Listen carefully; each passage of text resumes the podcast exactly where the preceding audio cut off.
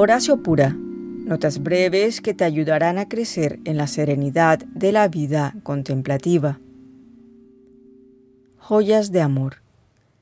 Hay un dicho sufí que tiene un gran significado para cualquier cristiano.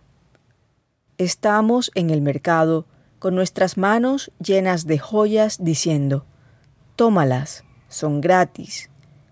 Pero la gente pasa y no presta atención porque piensa que son falsas. Con demasiada frecuencia da la impresión de que las joyas del amor y del perdón de Dios tienen que ser ganadas, tienen que ser merecidas. No, Dios ama a todos y cada uno de nosotros libre y completamente. Dios nos perdona libremente y nos invita a vivir una vida de amor. No solo la invitación está allí, la energía divina del amor también se nos da libremente para permitirnos amar y perdonar. Jesús llama a nuestros amigos para que nos ayuden a que nos demos cuenta de que el amor es nuestro destino.